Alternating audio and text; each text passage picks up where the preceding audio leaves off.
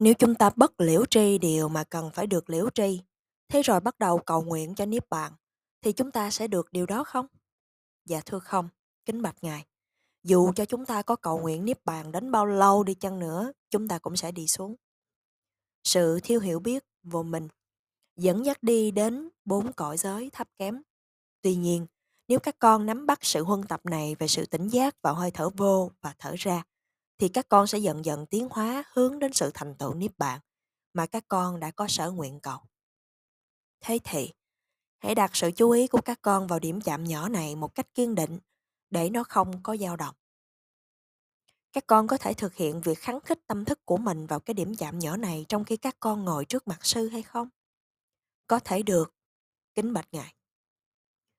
Nó có thể được thực hiện trong khi đang đứng và đang đi không? Dạ thưa có, kính bạch Ngài. Các con có thể tu tập trong khi đang ăn, đang uống hoặc làm việc không? Có thể được, kính bạch Ngài. Các con có thể tu tập sở tức khi các con chỉ có một mình không? Dạ có thể. Dạ thưa được, kính bạch Ngài. Hay là các con ở trong một đám đông? Dù cho thế nào cũng có thể thực hiện việc duy trì tỉnh giác, kính bạch Ngài. Các con có thể thấy mệt mỏi nếu như các con thường luôn duy trì sự chú ý của mình vào điểm tiếp chạm chăng? Dạ thưa không, kính bạch Ngài, điều đó không có gì là mệt mỏi. Liệu nó có đòi hỏi các con điều gì không? Dạ thưa không, kính bạch Ngài, nó không có đòi hỏi bất luận điều gì. Việc làm của các con có bị gián đoạn hoặc xáo trộn không? Dạ thưa không, kính bạch Ngài, nó không có. Các con có thêm năng lực hơn trong việc làm của mình nếu các con để tâm thức của mình đi hoang du đó đây, hay là nếu các con giữ gìn sự chú ý của mình đã được tập trung vào ngay điểm chạm. Nó chiếm lấy một phần thời gian, một phần thời lượng, kính bạch Ngài. Ai là có hiệu quả hơn? Với một người có tâm thức hay đi hoang du và với một người giữ gìn được tâm thức trong sự kiểm soát. Với người làm nhiệm vụ của mình là giữ gìn được sự chú ý của vị ấy vào ngay điểm chạm và cùng một lúc vị ấy đang làm việc cho sự thành đạt Niết Bàn. Một người có thể kiếm được 100.000. Tuy nhiên, một người làm việc và tu tập sự tỉnh giác trong cùng một thời gian kiếm được 2 lần nhiều hơn. Từ bây giờ trở đi, các con sẽ kiếm được 200.000. Tuy nhiên, hãy nói cho sư biết, khi chúng ta thực hiện tâm thức của mình được sự kiên định và tĩnh lặng, thì phần thưởng mà chúng ta chỉ là bấy nhiêu đây thôi sao? Dạ thưa không, kính bạch Ngài. Khi tâm thức được thanh tịnh, nó trở nên vững vàng, kiên định và mạnh mẽ. Tất cả các cô nội trợ ở đây chắc chắn là đã có kinh nghiệm trong việc nấu ăn. Các con có nấu ăn vào những thời điểm dẫu rằng các con rất là mệt mỏi không? Dạ thưa có, kính bạch Ngài. Vào những thời điểm chúng con chỉ nhìn chăm chú vào ngọn lửa, ngủ gà ngủ gật vì sự mệt mỏi. Thế rồi đôi khi gạo cũng bị cháy khét, kính bạch Ngài. Vì sao sự việc này xảy ra? Vì lẽ tâm thức của chúng con không có làm việc, kính bạch Ngài. Chỉ mới ngày hôm qua, ngay khi con đang suy nghĩ về một vài cảnh tượng mà con đã được xem trong một chương trình và con cảm thấy đã làm cho cơm cháy khét, kính bạch Ngài. Nếu tâm thức của con đã không có sự đi hoang du, thì con đã có thể làm công việc của mình một cách nhanh chóng hơn và con sẽ không làm cháy khét thức ăn. Điều gì xảy ra nếu các con ăn cơm mà không được nấu chín một cách đàng hoàng? Một người bị rối loạn bao tử, kính bạch Ngài. Nếu các con nấu nướng trong một cách thức cẩu thả, các con làm chậm, các con sẽ bị mệt mỏi một cách dễ dàng, thức ăn không được ngon. Ngọn lửa lụi tàn, các con phải nhóm lửa một lần nữa, nước cho cơm gạo bị nguội đi, và các con phải mang nó đi đun sôi một lần nữa. Chẳng có chi được cải tiến khi không có sự lưu tâm lưu ý cẩn thận. Khi chúng ta cải thiện được sự tỉnh giác của chúng ta, thì nhiều sự việc khác sẽ được cải thiện. Sư chỉ muốn nói cho các con biết là điều mà Đức Phật đã dạy. Nhưng lẽ tất nhiên, sư không thể nào nói cho các con biết tất cả những gì mà Ngài đã dạy. Có điều lợi lạc hơn thế nữa đem lại kết quả qua việc tu tập này. Giáo lý của Đức Phật là hoàn hảo và chẳng có sự khiếm khuyết, không thể nào giảng dạy cho mọi khía cạnh của giáo lý. Tuy nhiên, nếu các con gìn giữ sự chú ý của mình được tập trung vào ngay điểm chạm và tỉnh giác trong từng mỗi khoảnh khắc, thế thì các con sẽ đạt được mục tiêu của mình. Đức Phật đã dạy điều này, và các bậc trí tuệ ở thời cổ xưa đã đạt được mục tiêu của họ do bởi sự tu tập này.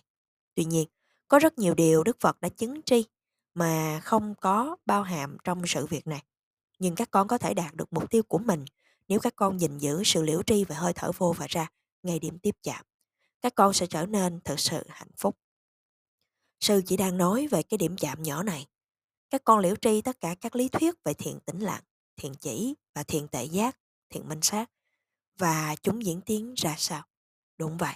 Có thiền chỉ và thiền minh sát, tuy nhiên Đức Phật đã nói rằng các con phải tự bản thân mình thiết lập một cách tốt đẹp trong sự tu tập. Nếu các con tu tập một, các con thành tựu một. Nếu các con tu tập một, các con thành tựu hai. Nếu các con tu tập một, các con thành tựu ba. Tuy nhiên, các điều này thuần túy là những ngôn từ. Chúng ta phải tu tập với sự nỗ lực ngang bằng với sự nỗ lực của một bậc trí tuệ thời cổ xưa. Khi chúng ta giảng dạy giáo pháp, chúng ta phải phân biệt giữa tạng kinh, tạng vô tỷ pháp và tạng luật, căn cứ theo trình tự đã được thành lập. Nhưng chỉ sau khi đã có được tu tập thiền định, đến cùng một mức độ, với sự nỗ lực như các vị thánh đệ tử của Đức Phật, thì các con thực sự có khả năng giải thích được giáo lý. Cho dù sư đã giải thích về kỹ thuật trong một phương thức thích hợp, có một số trong các con có thể vẫn còn đóng cửa với nó, không có sự hiểu biết. Nếu sư vấn hỏi các con về căn nhà mà các con đang sinh sống, thì các con sẽ diễn tả nó cho sư một cách chính xác. Nếu sư đã suy xét về căn nhà của các con, thì sư sẽ có khả năng hình dung về nó thực sự như thế nào không? Dạ thưa không, kính bạch ngài. Nếu sư đã nghĩ suy và suy đoán về căn nhà của các con trọn cả ngày, suốt cả đêm, lường cả chẳng ngủ nghỉ, thì sư tìm ra căn nhà của các con không? Dạ thưa không, kính bạch ngài. Thế thì hãy nói cho sư biết làm sao sư có thể tự bản thân mình tìm ra căn nhà của các con trông giống như cái chi? Nếu chính từ bản thân ngài đi đến nhà của con, thì ngay lập tức ngài sẽ biết tất cả những gì về nó, cho dù không có một ai nói một lời nào đến ngài. Như thế, các con cũng nên tiến hành theo phương thức như vậy để mà các con đạt được mục tiêu của mình. Khi các con đạt đến đó thì các con hiểu biết được, nó là như vậy đây. Thì các con sẽ còn tiếp tục trì hoãn việc tu tập không? Không, lẽ tất nhiên là không.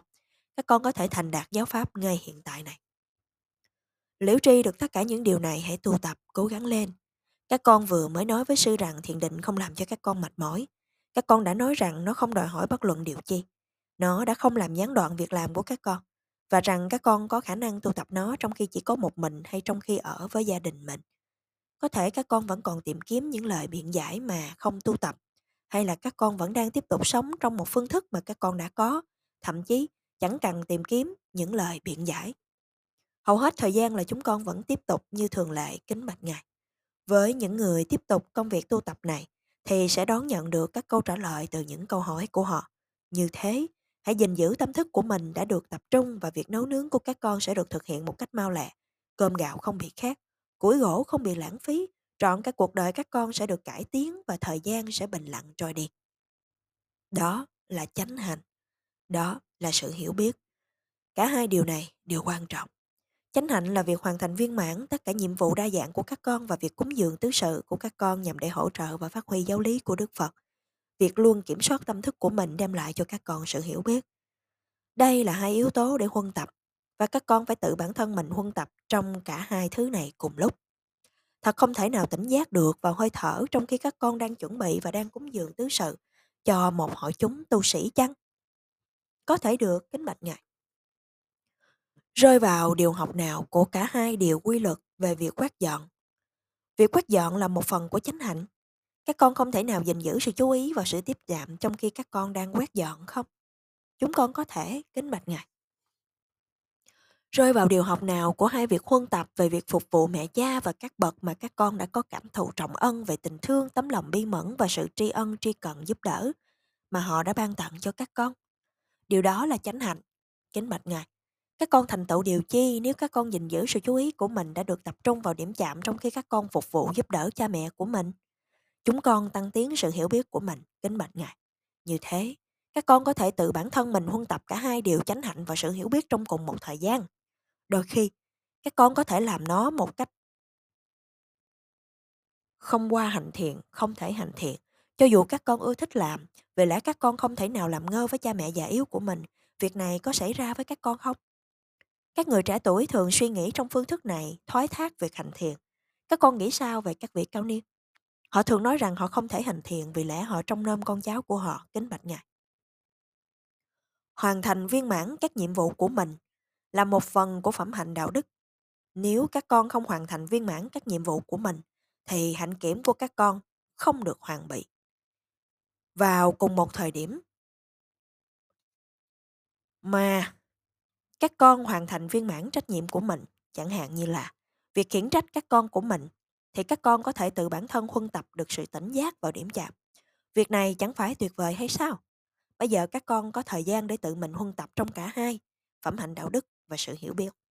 Tôn kính và kính trọng các bậc ân nhân của mình, mẹ cha của các con, các vị giáo thọ của các con, hội chúng các vị tu sĩ mà chẳng bao giờ ngơi nghỉ. Từ bây giờ trở đi, hãy làm việc chẳng bao giờ ngơi nghỉ với sự nỗ lực kiên định như các bậc trí tuệ ở thời cổ xưa đã làm trước các con.